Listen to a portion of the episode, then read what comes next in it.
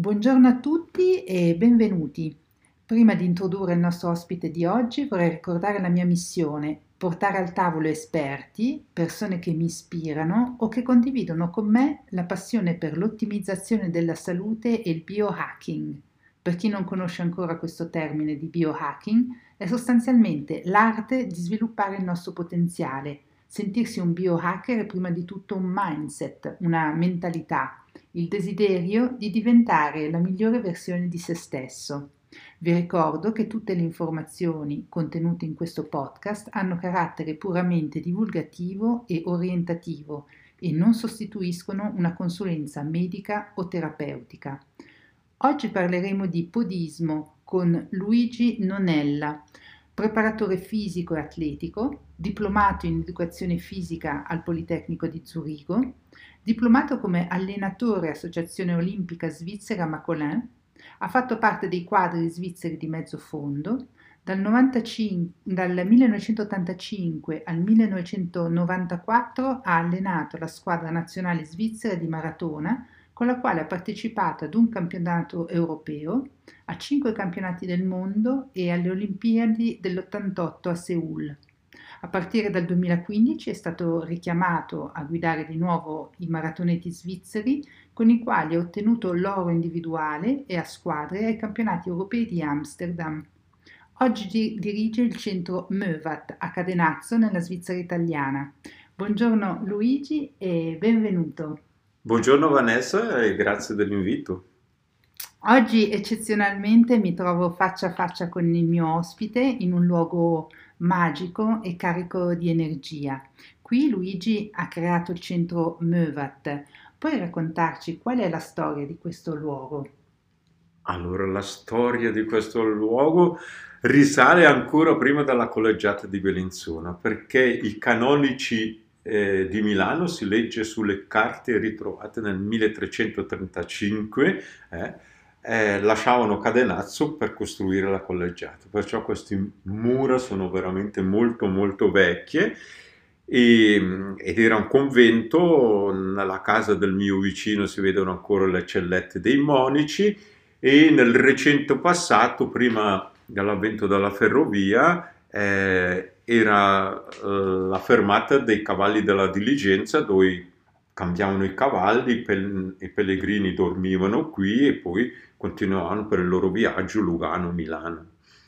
E questo luogo eh, che esisteva da quando io ero bambino è sempre rimasto un po' chiuso nel mistero anche per il sottoscritto. L'unica parte di questo grande edificio era un, un piccolo eh, negozio di, di, di commestibili eh, che frequentavo da ragazzo per portare il burro alla mamma o il prosciutto crudo alla zia e tutto il resto di, di questo grande eh, Vaticano, come lo chiamava mia mamma, eh, era chiuso nel mistero, anche solo il giardino qui fuori non ero mai entrato. E nel 2004, incontrando la signora che viveva già all'età di 70 o 72 anni, tutta sola, ehm, dall'incontro è, è nata la possibilità di visitarlo e mi ha detto su, ah, venga, ta, ta, ta, e come l'ho visto sono rimasto incantato. Era lasciato andare in un tugurio, si può dire tugurio? Certo, si può dire. e, e però ho visto subito gli spazi che si prestavano a quello che sotto sotto è stato il mio sogno già da maestro di ginnastica relativamente giovane di creare una mia scuola dove i principi della cura della salute, magari anche del miglioramento di prestazioni atletiche o sportive, è sempre stato appunto il mio sogno nel cassetto di avere la mia scuola dove si insegnava come Dio comanda. E abbiamo dovuto pensare un po' a lungo all'acquisto e poi nel 2007 ci siamo decisi, eh, anche perché essendo protetto a livello comunale, storico comunale, non si potevano fare grandi eh, eh, si, ricostruzione, non si poteva cambiare niente, a me andava bene proprio così perché amo questi edifici vecchi con i muri eh, di 60 cm di diametro in, in sasso, eh, i legni, le travi, l'ambiente, le vibrazioni che ci sono negli edifici come le chiese, i conventi e così, non è paragonabile al cemento armato vetri, vetri e, e, metallo che ci sono negli edifici moderni. Mm-hmm. E perciò dal 2009 sono partito con uh, la mia palestra. Bellissimo. E, um, quindi il perché hai deciso di creare il centro Mövat mi sembra di averlo capito. A chi si rivolge e quali sono le, le diverse attività che offre il centro? Allora, in primis è un riequilibrio muscolo-articolare qui dentro in palestra, fuori c'è poi la lezione di podismo. Eh, in palestra possono venire per quello che io definisco preatletismo, cioè comune a tante discipline. Può venire colui che vuole fare sci alpino, sci di fondo, triathlon, corsa d'orientamento o semplicemente vivere meglio nella propria macchina umana, cioè una ginnastica settimanale o bisettimanale che ci permetta di crescere armonicamente per i giovani e di invecchiare meglio per i meno giovani. Benissimo, bella missione. E Luigi, ci puoi raccontare un po' la tua storia? Come è nata la tua passione per il buddismo? È un virus che ho preso già da bambino, è una malattia, è una passione, la possiamo descrivere in diversi modi. Dico soltanto che già a 5-6 anni, dove di sport a livello comunale c'era poco o niente, eh, c'era la società Football Club Cadenazzo c'era una piccola società atle- atletica, società atletica Montecene, dove a 11-12 anni ho cominciato a fare i primi allenamenti con Fulvio Caccia, l'ex consigliere di Stato, mio vicino di mm-hmm. casa, studente a, a Zurigo, perciò era un'eccezione in un piccolo comune degli anni 60 a Cadenazzo colui che andava a studiare all'università. E sin da bambino ho cominciato a dare calci al pallone, dopo d'inverno a dare legnate al disco, su ghiaccio, la pista la costruivamo noi. E Fulvio Cacce e i suoi collaboratori qui di Cadenazzo della Società Atletica Montecenere già a 13, a 13 anni eh, mi hanno mandato a imparare i preliminari da presentare alla festa federale che si teneva poi un anno o due dopo a Zugo. Mm. In modo che c'era l'adulto, ma l'adolescente che doveva poi riportare, insegnare ai compagni preliminari. Mm-hmm. E mi hanno mandato perché vedevano già, vedevano già nel sottoscritto il maestrino di ginnastica. Ah. E questo è un bel ricordo e ringrazio ancora oggi Fulvio Caccia per la fiducia che mi ha dato. Che bello, be- bellissimi ricordi. E come si entra nel mondo del podismo? Secondo te podista si nasce o si diventa? Ma diciamo che eh, veloci si nasce per le fibre che abbiamo nel nostro corpo. Eh, podista o atleta di lunghe distanze si diventa perché bisogna costruire la resistenza passo per passo. È un po' come mh, nella velocità, veloce si nasce, ma pri- sprinter si diventa con gli allenamenti mirati ad affinare la tecnica e così. Eh, un buon podista sarà sempre eh, avvantaggiato da una piccola eh, esperienza atletica dove ha provato lo scatto, gli ostacoli, salto in lungo, salto in alto, perciò ai giovani dico cominciate se volete seguire le orme del papà in una società atletica o magari una società di ginnastica artistica per costruire un fisico solido che poi puoi portare sullo sci di fondo, nel podismo, nel triathlon oggi, nella corsa d'orientamento. Perciò eh, diciamo pure tranquillamente che podista si diventa. Mm. E qual è il tuo approccio quando una persona viene da te per imparare a correre? Quali sono gli aspetti che prendi in considerazione durante il primo incontro? Ma generalmente vengono persone che hanno già passato la trentina, mm-hmm. ogni tanto viene anche qualche giovane e devo fare un'intervista. Chi sei? Eh, che sport hai praticato fino a, ad oggi? Quali sono gli sport? E faccio domanda-risposta di almeno tre quarti d'ora, a certe volte dura anche un'ora, un'ora e mezzo, a seconda del tempo a disposizione, degli obiettivi, da persona a persona, perché certe volte si capisce al volo davanti a chi mi trovo e altre volte bisogna andare a scavare un po' più a fondo. La, la cosa principale è come stai nel tuo corpo, cioè eh, hai avuto delle malattie, prendi dei farmaci, hai fatto recentemente dei controlli cardiocircolatori o muscolo-articolari, eh, hai già degli acciacchi, hai subito di infortuni, cioè è, è andare un po' a vedere che macchina ho davanti, se ho davanti un, una 500 degli anni 50 mm-hmm. o un BMW 2002 degli anni 70. Mm-hmm. E, e dopo da lì si, si parte mh, mm, scalino per scalino perché è fondamentale rispettare la progressione. È uno dei principi fondamentali della preparazione atletica è eh, non fare i passi da gigante per non andare in, incontro agli infortuni di sovraccarico, soprattutto quelli che la corsa può dare, perché la corsa tanto ha un coefficiente allenante molto alto, ha molto più probabilità di incorrere in uh, infortuni di sovraccarico perché si fanno i passi troppo grandi. Allora la gradualità, ripeto, sottolineo, è fondamentale. Benissimo.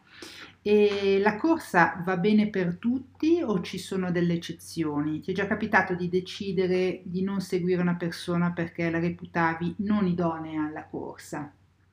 Allora, eh, Vanessa, stai proprio davanti a un soggetto a rischio per la corsa. Però mm. una volta quando ero giovane queste cose non si sapevano, mm. cioè si faceva con entusiasmo, dopo uno si faceva male, l'altro invece era un mulo, non si faceva mai male e così. Allora io essendo nato con una schiena non proprio perfettamente regolata, avendo delle vertebre saldate, la corsa, l'ammortizzazione al di là del materiale magari corretto che si può usare, è, ma sempre bastonato per dirle in buon dialetto un po' i muscoli delle gambe. Sarebbe stato molto meglio se mi fossi buttato in una disciplina di resistenza come lo sci di fondo o come la bicicletta o perlomeno come il triathlon dove non è solo correre ma è anche tanto nuotare che fa particolarmente bene, pedalare. E in effetti ho sempre subito diversi infortuni dovuti non al rispetto di tutto quello che vado predicando, perché sono stato il primo a provare sul mio corpo i benefici della ginnastica e del potenziamento muscolare, curare i fattori di condizione. E perciò nel mondo della corsa ci sono i soggetti a rischio che possono comunque ottenere dei buoni risultati, possono andare anche molto lontani nella, nella classifica de, de, delle gare podistiche.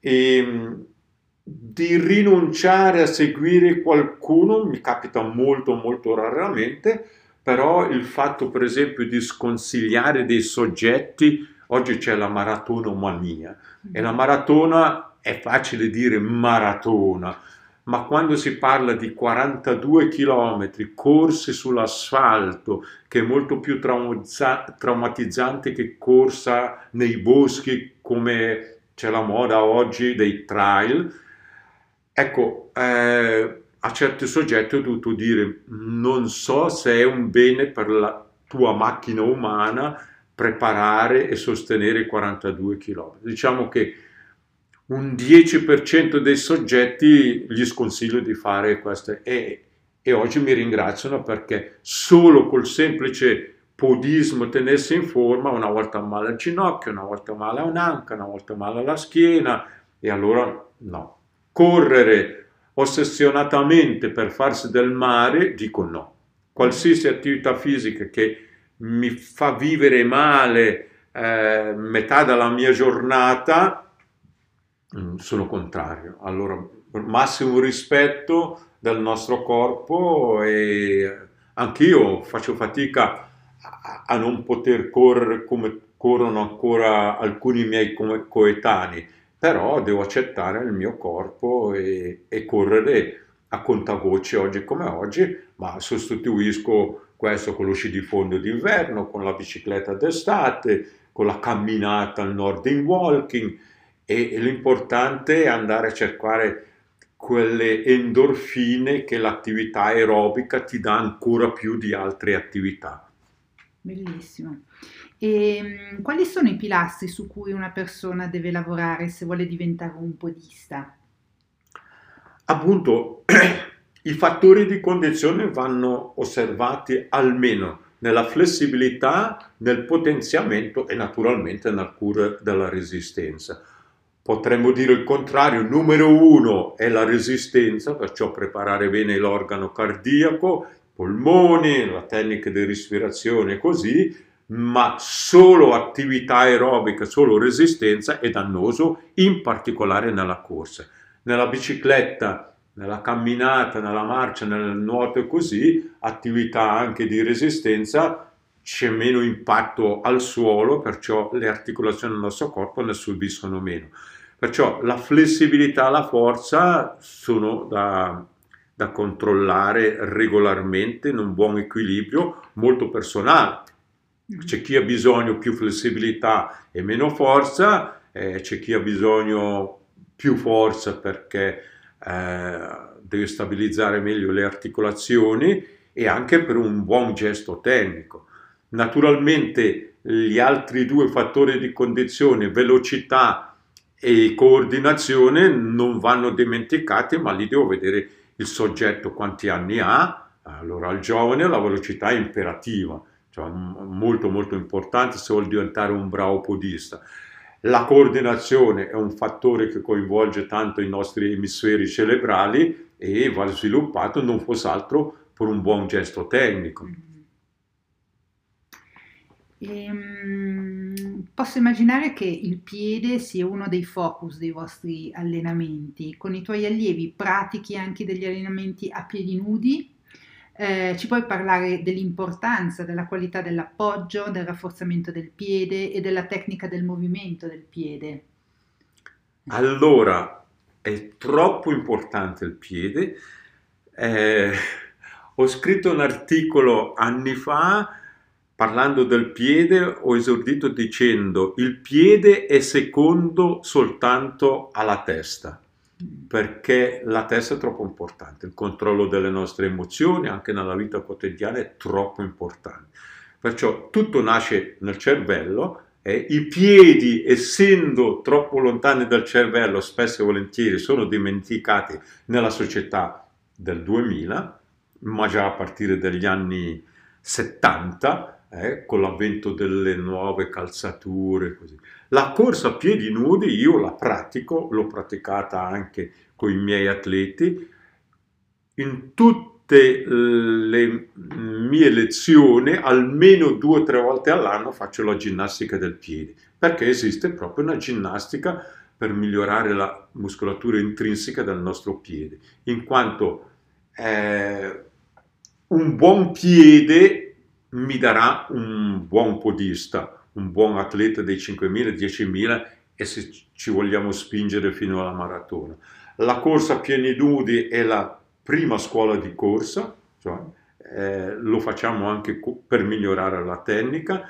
In effetti nessuno che corre a piedi nudi atterrerà col tallone, ma atterrerà sull'avampiede e atterrare sull'avampiede è molto meno traumatizzante. Purtroppo l'avvento di certe scarpette già a partire dagli anni 80 ha fatto passare dalla corsa eh, un po' brillante sulla vappiede dei mezzofondisti ai tra virgolette tapascioni della domenica come dicono in Italia a una corsa con atterraggi molto marcati sul tallone portando un sacco di disturbi all'apparato locomotore.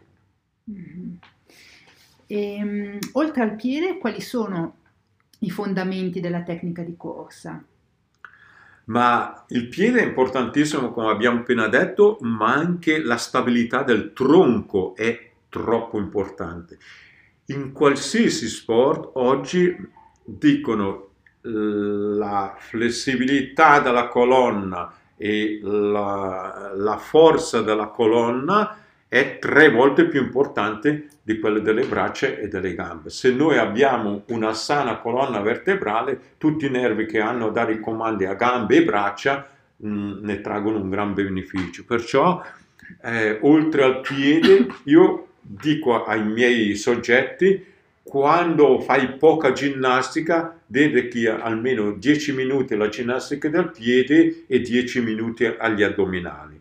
Eh, perciò dobbiamo curare tutto, le forme di equilibrio, il potenziamento della gambe, il potenziamento delle braccia così in, in, buon equilibrio e anche lì, ripeto ancora una volta, dipende da soggetto a soggetto, non siamo tutti uguali, a uno devo fare, fare un po' di più di un fattore, all'altro un po' di meno, e, comunque va sottolineata soprattutto per il podista la stabilità del tronco è troppo troppo importante perché i colpi degli atterraggi che abbiamo vanno a finire fin sulle cervicali.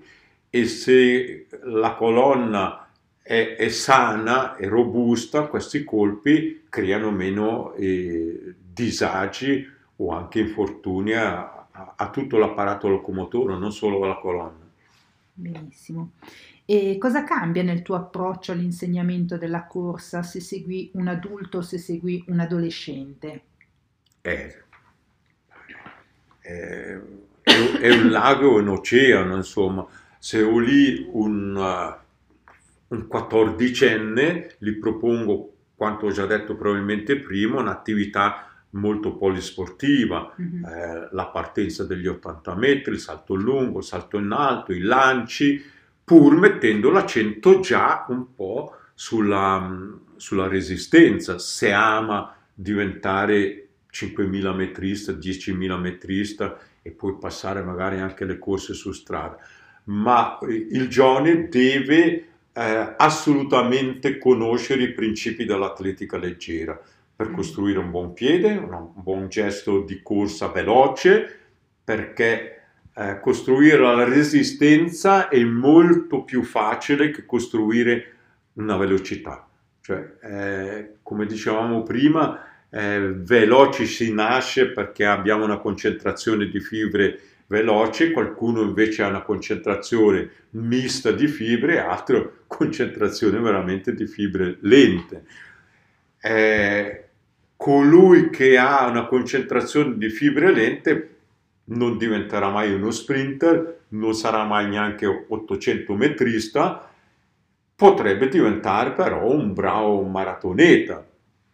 E lì già da giovane deve pure eh, colmare le lacune che la natura gli ha, gli ha messo lì sul piatto. Mm-hmm. E invece l'ultra quarantenne, ogni tanto mi arrivano anche degli ultra cinquantenni, l'approccio al podismo è cercare di recuperare quello che si riesce a recuperare a ciò che propongo al giovane, perciò una buona scuola di corsa eh, con gli esercizi tipici che vediamo fare anche dai calciatori prima di entrare in campo, magari tenuti un po' più a lungo, non solo 10 metri di corsa calciata, alzare le ginocchia, piccoli saltelli per rinfrescare un po' le gambe povere di, di ogni volenteroso podista che corre soltanto e fa la doccia o al massimo fa finta di fare due esercizi di, tre, di stretching.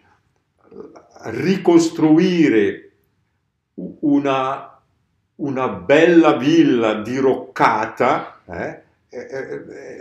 l'esempio che mi ha fatto un fisioterapista con un atleta eh, 32enne piena di acciacchi perché aveva uno stile di allenamento un, po' eh, troppo semplice è, è una bella villa che va ricostruita, rimodernata. Perciò anche con l'essere umano che arriva, dico, a 45-50 anni e vuole migliorare la tecnica perché è già pieno di acciacchi, va messo l'accento appunto sul riequilibrio muscolo-articolare. E per quello che, come dicevo prima, invito tutti a un controllo cardiocircolatorio, sicuramente a una certa età, dopo i 35 perlomeno, ma già dopo i 30, e a un controllo muscolo-articolare in modo che il fisioterapista mi dia eh, i punti chiave per ogni soggetto, fa attenzione a questo, ha bisogno un po' più di questo, ha bisogno un po' più... Uh, l'aiuto di un fisioterapista nella mia professione è troppo importante. Mm. E um, come si impara la gestione del tempo e della fatica? Ma oramai anche questo è un processo graduale, no? Non posso cominciare subito con un'ora e mezzo di corsa con eh, il soggetto che ha una, un'autonomia di, di, di 5-6 km, deve passare da, dai 5-6 km ai 7-8 e dopo anche nella progressione è molto molto personale c'è gente che comincia da zero col corri, cammina, corri, cammina e corri piano, corri alla stessa velocità che eh, cammini, una, una marcia decisa, sportiva. Io prendo sempre due soggetti, uno cammina e l'altro gli corre accanto, poi cambiano e, e, la gradualità è importante, però c'è gente che nel giro di tre settimane riesce già a totalizzare 20 minuti di corsa e altre impiegano due mesi per, eh, per fare lo stesso quantitativo di corsa lentissima, eh, continua, senza pause. E, e, perciò mente e fisico sono due anelli eh, congiunti che eh, vanno regolati, devo crescere con l'apparato locomotore, ma devo crescere anche in testa nell'accettare se vogliamo, la monotonia di un gesto ciclico come la corsa, come la pedalata e restare sulle mie gambe qualche chilometro in più eh, di settimana in settimana. Mm-hmm. Eh, hai citato adesso due volte l'aspetto mentale. Come alleni l'aspetto mentale di una persona, sia di un atleta, ma anche di una persona eh, che, mm, che, vuole così migliorarsi nel, nella sua prestazione fisica. Cioè, ci sono degli allenamenti che segui anche su quell'aspetto o è un aspetto che... È sempre stato un po' il mio pallino, avrei dovuto studiare anche psicologia, fortunatamente ho avuto tanti corsi d'aggiornamento dove si è parlato profonditamente di di preparazione mentale, mental training, sofrologia, training autogeno e, e così.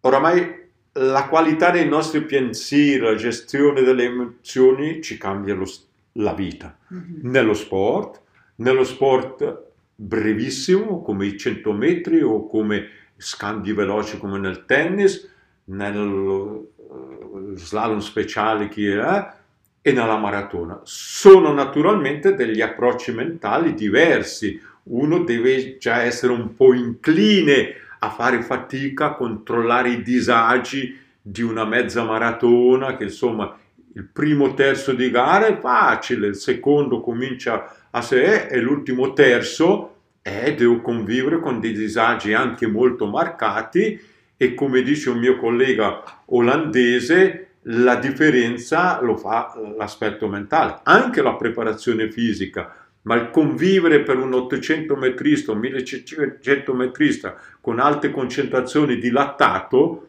il lattato lo combatti con la testa, con la preparazione mentale.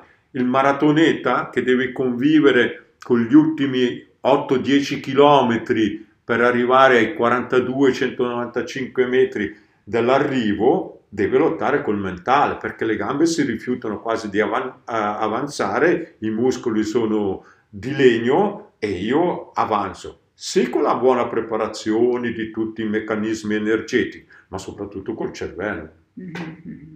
E lì ci sono degli esercizi che ci puoi così rivelare o allora, è una cosa difficile eh, da... Come, come dico, è un po' la mia deformazione professionale. Essendo stato in corsa piuttosto debole perché vulnerabile nel, nel fisico uh-huh.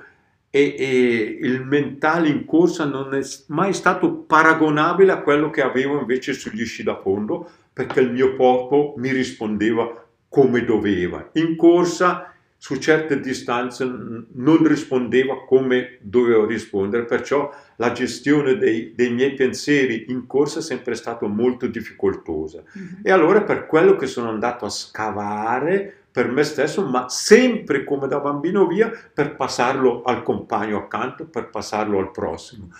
E, eh, la prima cosa è quello di un dialogo col proprio corpo durante gli allenamenti. Perciò in palestra in primis, quando si fa un esercizio di ginnastica, lo si fa come una preghiera ascoltando quelli che sono i messaggi del mio corpo, perché un giorno la schiena è flessibile, un altro giorno, me lo confermava una mia ex allieva, eh, l'altro giorno, oh, se dovessi fare al mattino questi movimenti sarei come un pezzo di legno, alla sera invece va un po' meglio. Però non è tutte le mattine così. È vero che il mattino siamo un po' più rigidi così, soprattutto dopo una certa età, ma eh, questo è il dialogo col mio corpo, cioè avere quell'amore per quel reparto muscolare che di eh, stamattina fa un po' fatica, deve essere un po' più dolce negli esercizi. E questo è troppo importante come dialogo eh, come diceva eh, Pietro Mennea, ogni allenamento è un dialogo col mio corpo, è troppo bella come espressione. E io continuo a martellare, ma anche con la signora Maria che viene per la ginnastica, ascolta il tuo corpo, accetta, adatta gli esercizi, adatta gli stimoli a come stai oggi, perché un, un giorno posso fare 100 e magari due giorni dopo posso fare solo 70. E questo è, è, il bello del dialogo con ogni atleta responsabile, eh, tante chiacchierate anche solo al telefono. Ah, se hai avvertito questo, guarda, probabilmente fai attenzione, perciò quello che abbiamo programmato lascialo via prudenzialmente, che io ci tengo tanto a evitare gli infortuni. Come dicevo, la corsa ne procura molto di più che la bicicletta. Se non cado in bicicletta, il sovraccarico è meno frequente di quello che è in corsa. Bellissimo.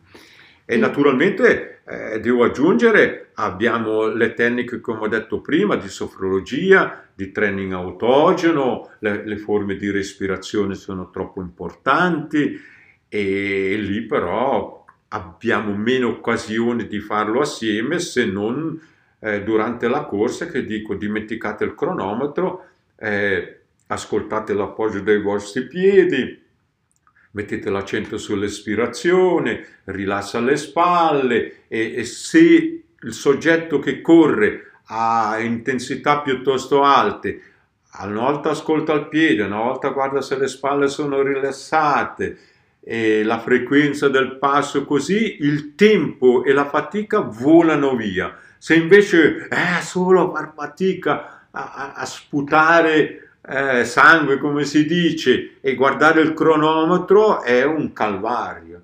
E, e questo me l'hanno detto i miei primi maratonetti già nel 1986 al primo campo d'allenamento durante una corsa veloce sostenuta quasi come una gara di 8 km, io accanto in bicicletta dove dicevo occupatevi, prima abbiamo preparato, faremo così, io vi dirò ogni minuto, minuto e mezzo a che parte del corpo dovete fare attenzione, alla fine hanno detto un'esclamazione che non posso dire, mm-hmm. non ho mai fatto così poca fatica a fare un ritmo così veloce su 8 km, solo perché il cervello è stato impegnato nel migliorare il rendimento del gesto che sto facendo, perché va la stessa cosa nello sci di fondo, nel nuoto, mm, che hanno un, tesso, un tasso tecnico molto più alto che quello della corsa.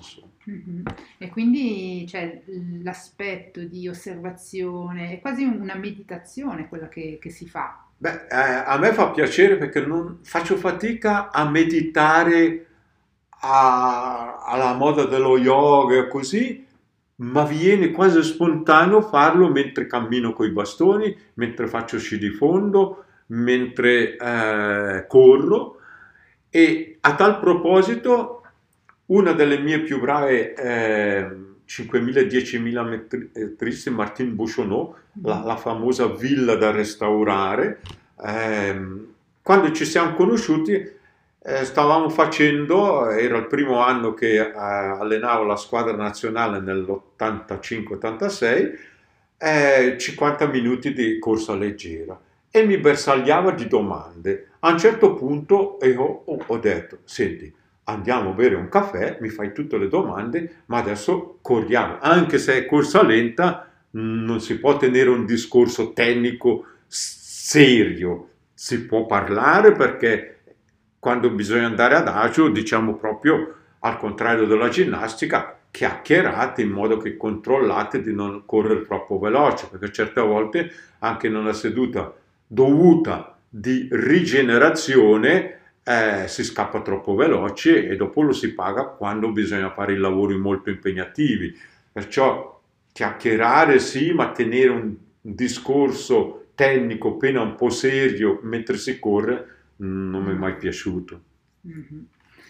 E, ehm, come avviene il salto eh, da podista amatore a podista professionista? Quali sono le caratteristiche che deve avere un podista per intraprendere una carriera professionista?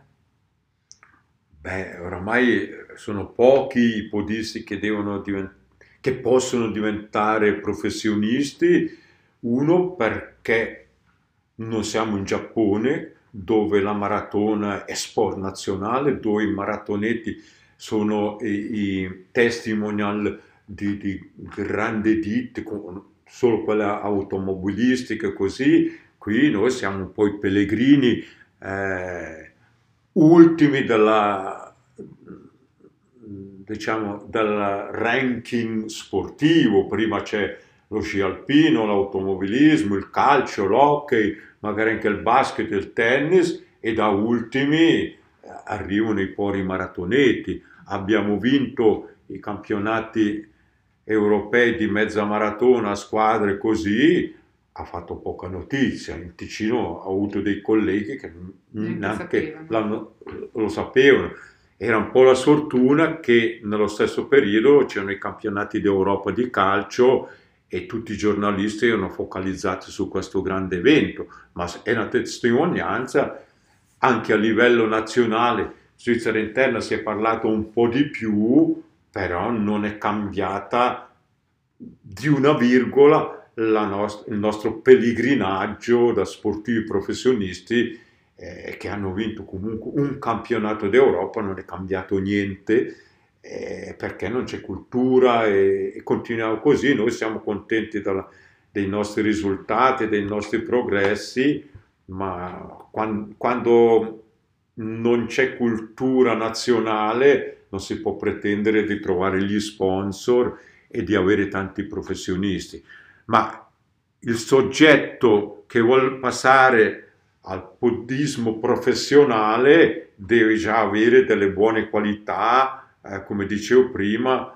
di atleta dei 5.000 e 10.000 per poi passare alla strada con un certo successo, con una certa base tecnica che lo fa diventare anche veloce, perché eh, oramai lo devi decidere al più tardi sui 22, 23, 24 anni, voglio provare una decina di anni da professionista, ma devi già avere certi risultati. Sì. E oggi come oggi, se guardiamo il podismo, a parte le piccole eccezioni, il podista, ma podista, non l'atleta, ma anche un po' nell'atletica dei 5.000 e 10.000 metri la maggioranza corre più lentamente di quello che correvamo noi già negli anni 70, inizio anni 80. Basta guardare le liste nazionali. Io faccio un esempio dei 5.000 metri, studiavo Zurigo e mm, avevo smesso di fare atletica leggera per ovvi motivi che avevo troppe altre discipline da allenare e è stato organizzato proprio lì a Zurigo un meeting selari con i 5.000 metri. Allora, in quel 5.000 metri, eh, 5 soggetti, 5 soggetti hanno corso meno di 14 minuti 5.000 metri, 1972-73. Mm. Nelle, eh, nelle liste dei 10 migliori risultati degli ultimi anni, eh, 1996, 2015, c'erano a fine stagione due, massimo tre soggetti che avevano corso meno di 14 minuti. E lì è la testimonianza di come è l'indebolimento dell'essere umano. Una volta mm, non conoscevamo i mezzi di allenamento che conosciamo oggi, ma correvano più veloci perché avevano una tempra mentale e anche uno stile di vita molto più sano di quello che abbiamo oggi. Mm, interessante, poi parleremo cioè, anche è, di... È, di è traumatizzante per un tecnico avere lì dei soggetti che devi portare a, a fare i risultati dove... Eh, oramai gli animali di, in gabbia sono più deboli degli animali selvaggi, ma questo lo dice il veterinario, insomma. Eh, sono più vulnerabili e, e hanno meno probabilità di, di diventare professionisti di un certo livello. Eh, sì. Triste però è così. Eh? E quali sono quelle cose che un podista professionista deve assolutamente curare nel proprio stile di vita se vuole continuare a migliorarsi e a migliorare le proprie performance? Benissimo, parliamo proprio di stile di vita. Allora, i, i tre capisaldi di un buon stile di vita per il professionista con tutti i suoi dettagli che deve curare, ma anche per il comune mortale sono sempre gli stessi tre.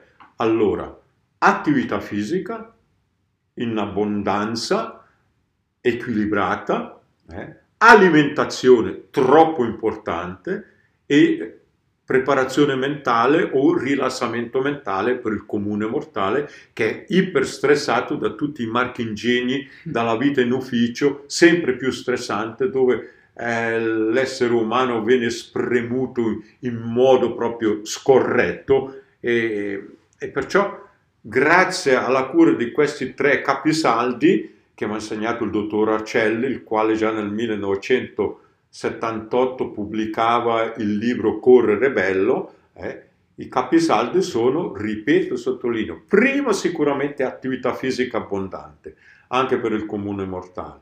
La comportamento a tavola, devo nutrirmi eh, per rimpiazzare le energie che ho bruciato durante l'attività fisica e, come abbiamo detto prima, la testa, il rilassamento mentale, la preparazione mentale, tutti quegli aspetti che ci cambiano la qualità di vita. Benissimo. E quanto influisce il materiale tecnico nella competizione? Hai parlato prima di, di scarpe, ma vorrei approfondire eh, un po' meglio. Ci sono atleti che corrono con scarpe barefoot che simulano la corsa a piedi nudi. Cosa pensi di queste scarpe e del materiale tecnico in, in generale? Marai, quest, queste scarpe nelle stagioni dove non possiamo correre a piedi nudi cioè parlo del mm-hmm. periodo autunnale, invernale, magari anche primaverile, saltuariamente, non regolarmente, ma saltuariamente possono far bene. Eh, non devi dimenticare che nel 1986, campionati del mondo a Cortaio, eh, ho visto un sacco di africani correre e vincere a piedi nudi. La Zalabat ha vinto in un percorso di cross con sassi, eh, fango, eh, ha vinto a piedi nudi, Zalabat, la sudafricana. Eh, nella gara maschile sono arrivati almeno 10 soggetti nei primi 30 che correvano a piedi nudi in una giornata ancora invernale di fine marzo. Eh, perciò io dico, è come usare le scarpette dei chiodi, introdotte gradualmente, fa bene per eh, imparare a usare bene i piedi. Le scarpette di, di oggi devono badare a difendere le nostre articolazioni da questo impatto con il suolo, soprattutto, come dicevamo prima, eh, quando si corre sull'asfalto, che è molto più traumatizzante che correre su un bel sentiero, una stradina bianca. E mm, dopo il materiale tecnico nell'abbigliamento è migliorato tantissimo. Una volta correvamo con pantaloni in cotone pesanti, oggi ci sono quelle ghettine ipertecniche e naturalmente aiuta tanto, però eh, se io prendo un buon atleta, lo vesto un, così in un qualche modo con un pigiama e poi l'atleta poco preparato con tutte le scarpette in carbonio e non in carbonio, eh, anche col pigiama va quello che ha avuto che ha sotto il pigiama un fisico ben preparato e una testa in ordine. Sì, quello un po' in tutti gli sport dicono, eh? cose, quando sì, uno sì. è super tecnico si vede che magari è più amatoriale rispetto a quello che arriva con un materiale... Si, si vede molto bene nella bicicletta, mm. no? io posso andare a, a Carena perché è la mia salita preferita, con una bicicletta militare e l'altro con una bicicletta da 20.000 franchi, se non ha un fisico preparato e una testa come, come si deve, eh, lo lascio indietro. Insomma, adesso questo è il massimo dell'esagerazione, però una buona bicicletta da 2.500 franchi contro una di 20.000 franchi è sempre l'asinello che ci sta sopra che fa la differenza. Eh certo poi è umiliante per chi ti vede. Ma sì, ma poi oramai c'è bene o male per noi atleti professionisti questo marketing che poi permette con introiti di sponsorizzare un po' quelli che ricevono materiali gratuitamente, magari ricevono anche dalla ditta che produce la scarpetta un mensile, no? Mm-hmm. E oramai eh, dopo lì il discorso diventa molto difficile, cosa è giusto, cosa non è giusto, eh, eh, il mondo è così oggi. E quali sono le strategie per evitare gli infortuni nel podismo?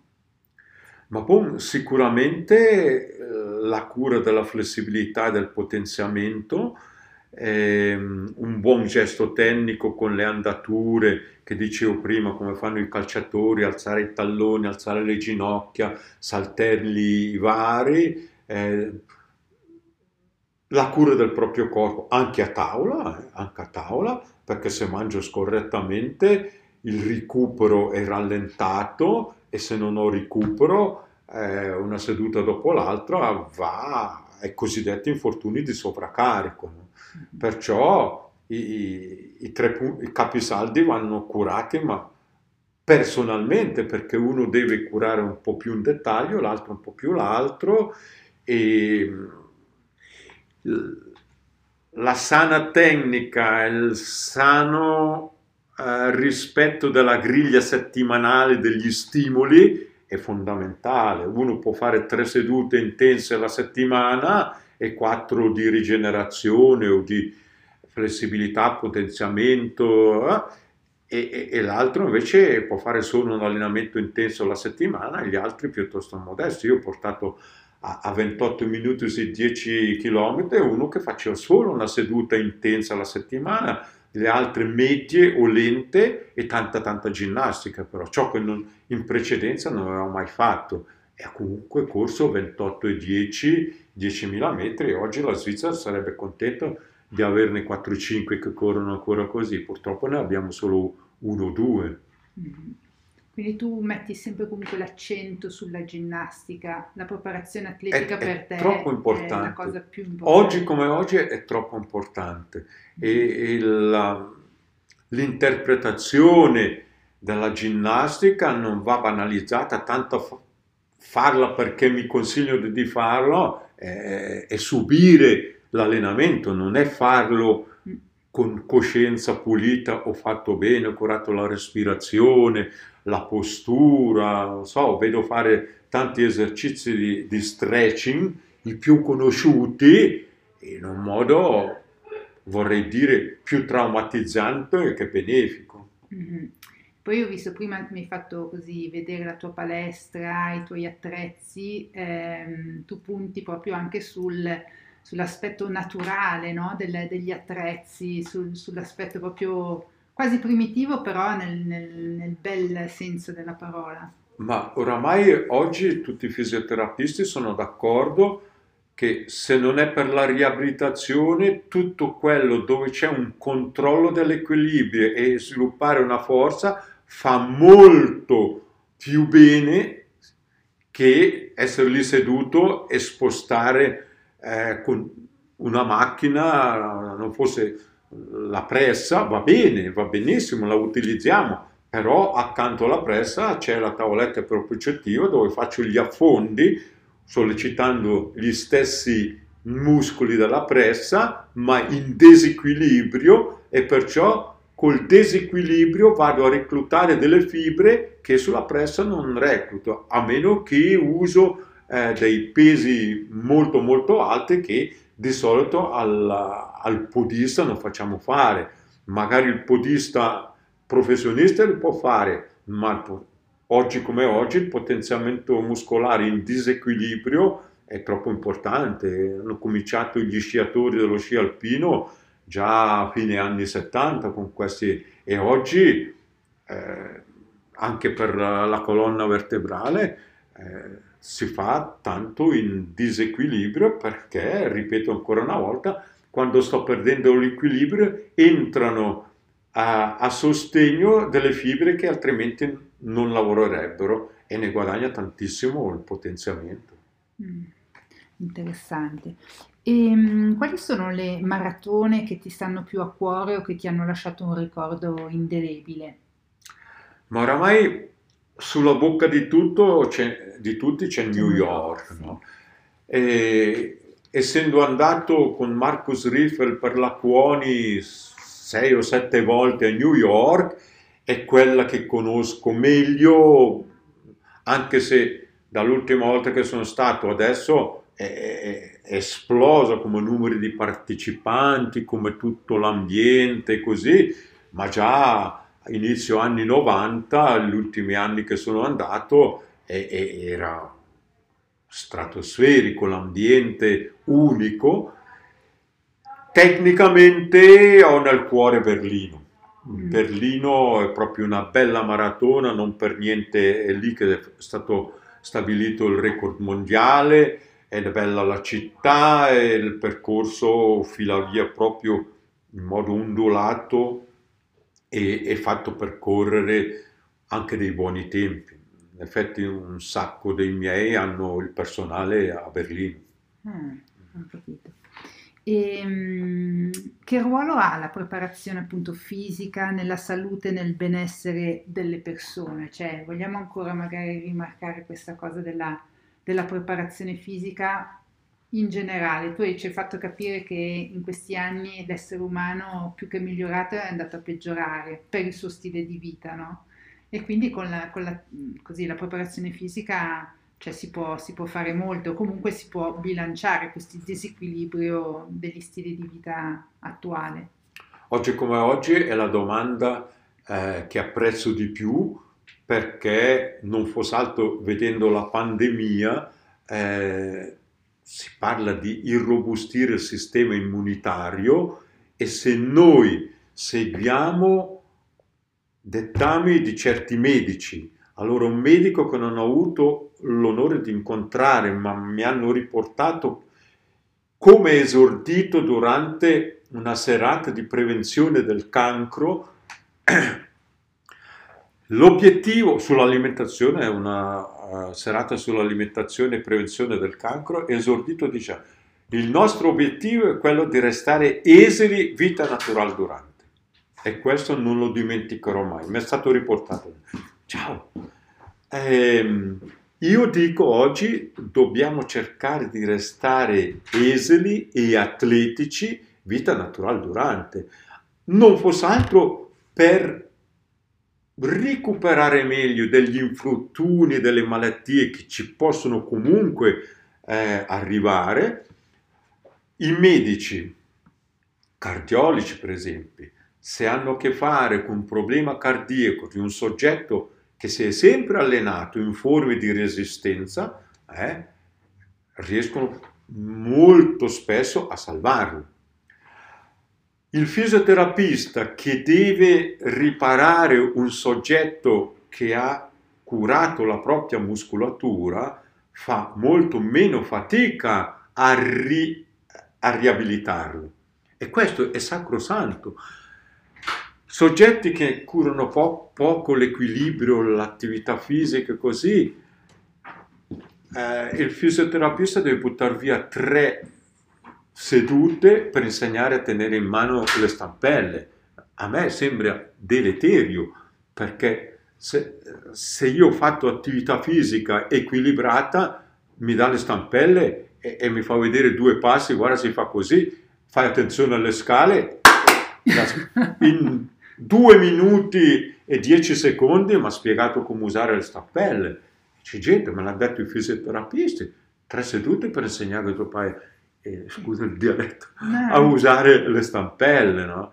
Perciò eh, oggi come oggi va bene per certi soggetti battere il chiodo su vaccinati, vaccinati. Ci sono dei soggetti che devono vaccinarsi, ma dovrebbero battere, ma ribattere, ma lo dovevano già fare all'inizio anni 80 cura la tua con muoviti di più ogni giorno, è per quello che è nato il centro Mur, perché dalla Svizzera interna arrivava per i ragazzi di scuola una campagna muoviti di più ogni giorno. Naturalmente in Canton Ticino, i più pigri della Svizzera, la campagna non è attaccata e io dovevo proprio portare avanti come responsabile dell'ufficio dell'educazione sferica per lo sport facoltativo eh, questa campagna non è attaccata.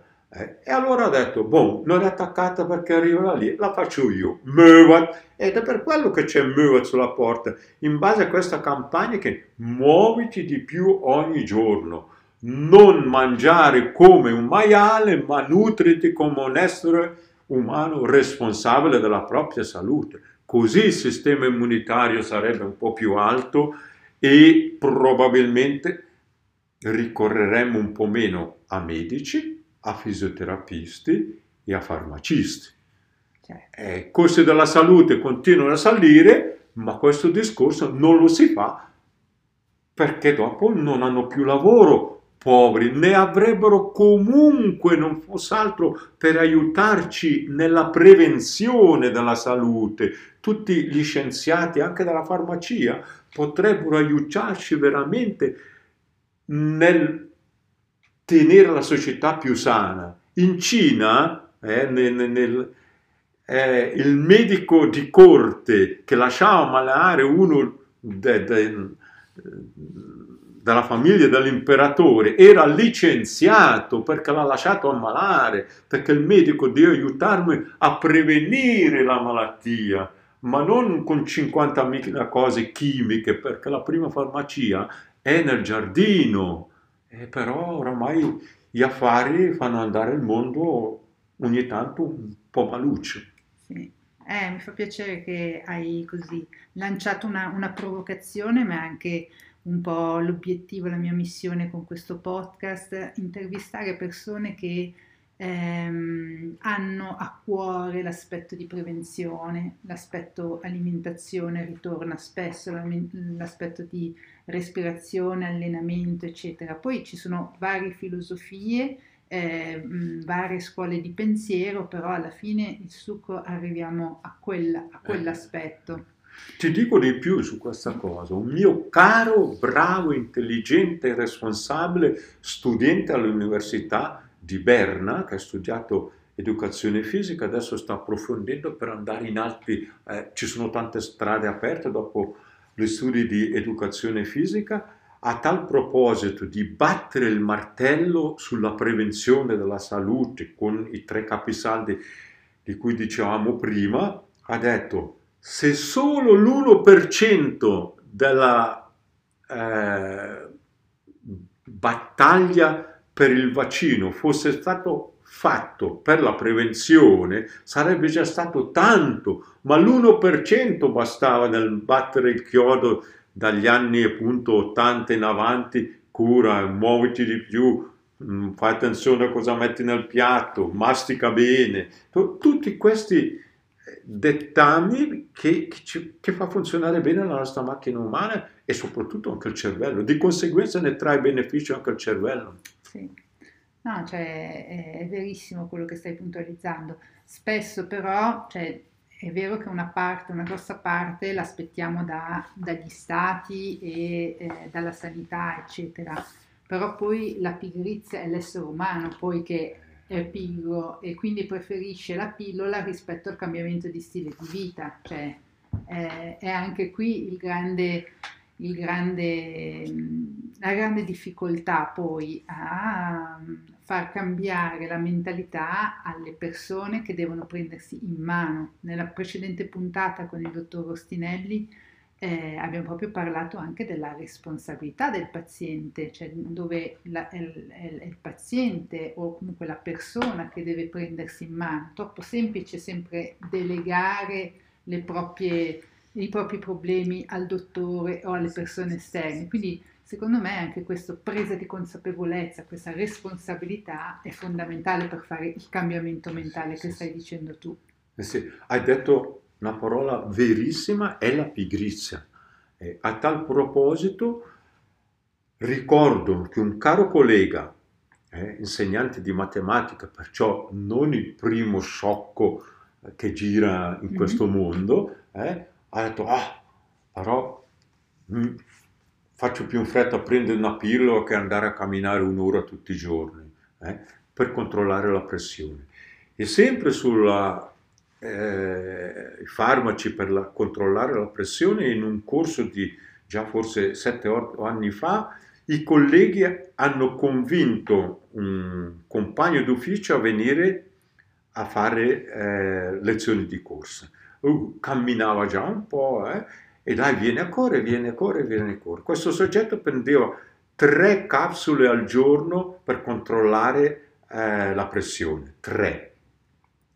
Dopo un mese, un mese e mezzo, prendeva una capsula quando proprio per motivi emotivi probabilmente la pressione andava su, altrimenti non aveva più bisogno di capsule. È chiaro che è, è, non è conveniente per il farmacista, però eh, vanno giù, uno, i costi della salute e non i premi di cassa malati che continuano ad alzarsi.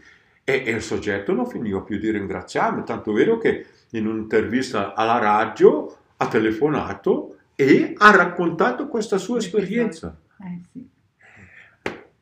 sì. quindi... Non c'è miglior soldo e non c'è eh, eh, pigrizia che, che, possa combattere questo. Eh sì, purtroppo è così.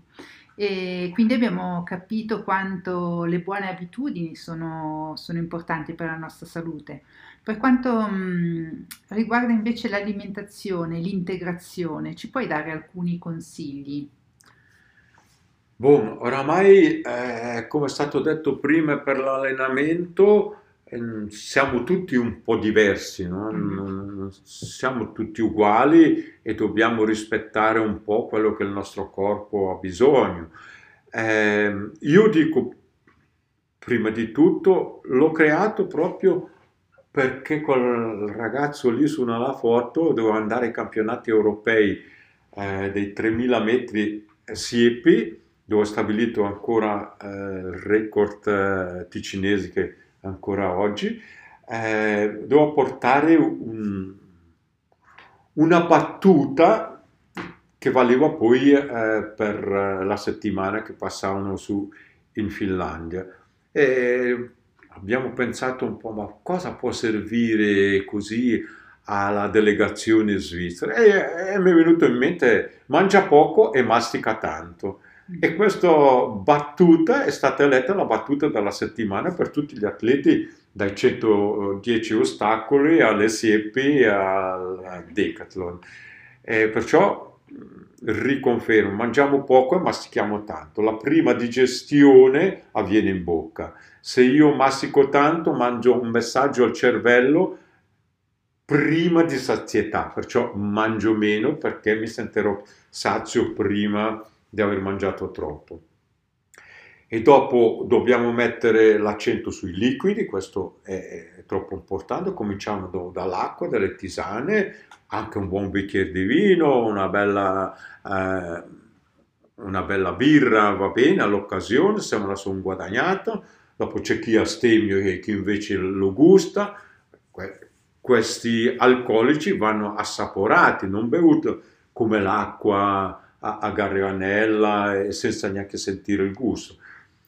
E dopo, troppo importante, verdura di diversi colori e di stagione, frutta, stessa cosa, e i cereali, eh, cereali importanti, cioè carboidrati importanti, ma prevalentemente dalle verdure, dopo i carboidrati dei cereali, le proteine prevalentemente quella dell'uovo che è più vicino alla proteina umana, però anche la carne non va bandita, ben venga chi può vivere come vegetariano senza avere deficit di ferro. Ancora l'altro giorno una cara signora, ma io sono vegetariano e però il medico mi ha trovato un po' basso di ferretina. Eh. E beh, ma lo trovo un po', un po' deprimente voler insistere a fare il vegetariano per poi andare a fare infusioni di ferro perché sono basso di ferro.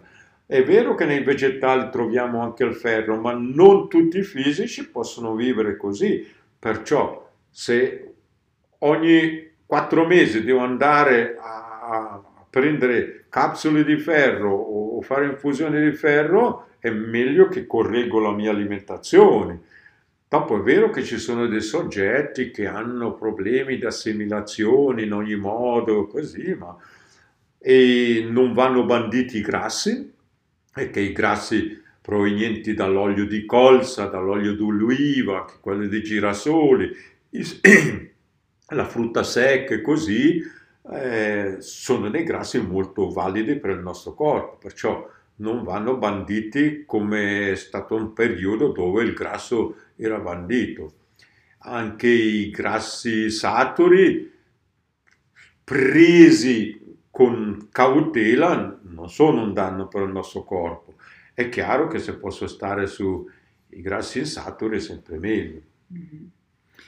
E, ehm, per quanto riguarda eh, appunto l'integrazione invece, eh, tu fai uso di integratori o queste, queste cose, i tuoi atleti eh, utilizzano integratori o è una cosa che così... Allora, anche qui c'è un marketing spudorato come mm, nel materiale, eh, parlavamo prima di scarpette, di mm. biciclette, di sci e così.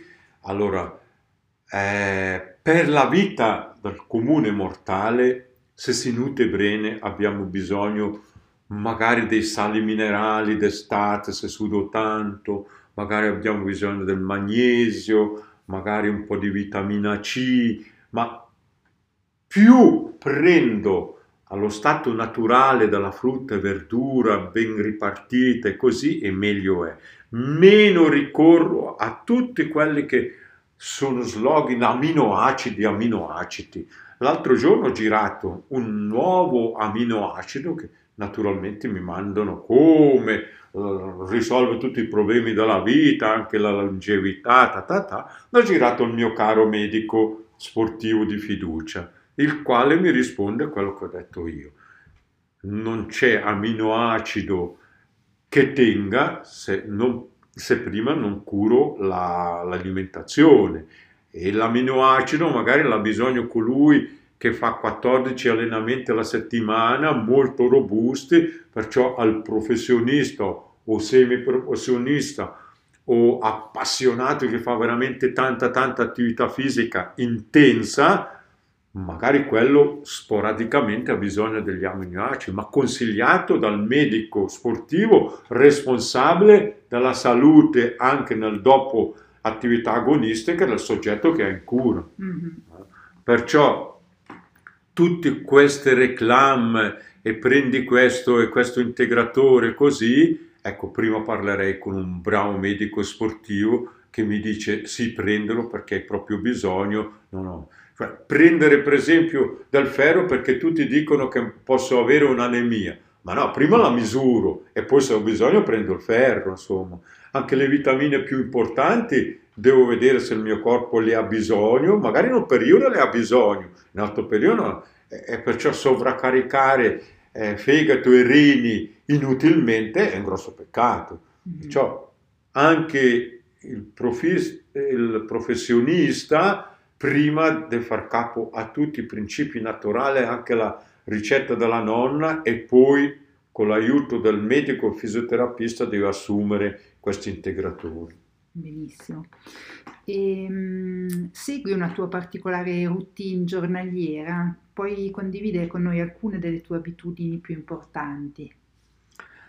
Ma buon, oramai ho, ho la mia griglia settimanale metto prima l'accento sulla mia professione che fortunatamente è anche il mio hobby, oggi come oggi, insegnare con tutti i miei clienti che sono estremamente riconoscenti e cari e simpatici. Prima ci sono loro e poi ci sono io. Però ecco, passano poche giornate dove faccio zero attività fisica. Ogni tanto me lo devo imporre perché, insomma, eh, tra lavoro come maestro di ginnastica preparatore atletico, lavoro un po' in campagna e così ogni tanto il dolce far niente mi può far bene, ma faccio fatica a far passare le giornate di do- dolce far niente. Eh, diciamo che la mia oretta di cura del mio corpo, visto che non devo pettinarmi, la metto un po' più sulla ginnastica, o la camminata o la pedalata. Adesso arrivo alla stagione dello sci di fondo, appena ho la possibilità vado a godarmi un po' di attività sulla neve. Benissimo. E, um, prima di chiudere appunto questa intervista volevo chiederti se ami leggere e se, e se hai uno o più libri che ti hanno ispirato, che vorresti consigliare ai nostri ascoltatori. Allora, faccio fatica a leggere per leggere. Mm-hmm. Durante la prima uh, chiusura, um, nella primavera del 2020, eh, improvvisamente ho letto tre o quattro libri ah. eh, che mia moglie mi ha passato e altrimenti leggo e allora lì leggo con avidità tutto quello che riguarda la mia professione. Allora lì non faccio fatica. Ma leggere un romanzo tanto per far passare il tempo, anche perché ho poco tempo, allora preferisco fare una passeggiata con il mio cane o guardare qualche cosa alla tele. Non so, ho visto un documentario sulla capra che è uno dei miei animali preferiti, eh, l'ho guardato con passione e, e, e, trovo che sia anche un rilassamento a dire ma che cari questi animali, ma perché il mondo animale è così caro e l'essere umano è il più becero del pianeta? Eh sì, vero. Io ti ringrazio Luigi per, per, questa stupenda chiacchierata, ringrazio il pubblico che, che, ci ha ascoltato e niente, consiglio a tutti chi abita da queste parti di venirsi a fare un giro qui al centro Mövat per rendersi conto del, del posto e di fare un po' di, di movimento, ecco, non fa, non, non fa male. Grazie mille Luigi. Io devo dire che una delle interviste da anni a questa parte che mi ha dato più soddisfazione per tutte le belle domande dove ho potuto dire tutto quello che volevo dire a, a, a, metà Ticino o tutto il Ticino, la Svizzera o tutto il pianeta. Proprio complimenti per le belle, belle, belle domande. Grazie Luigi.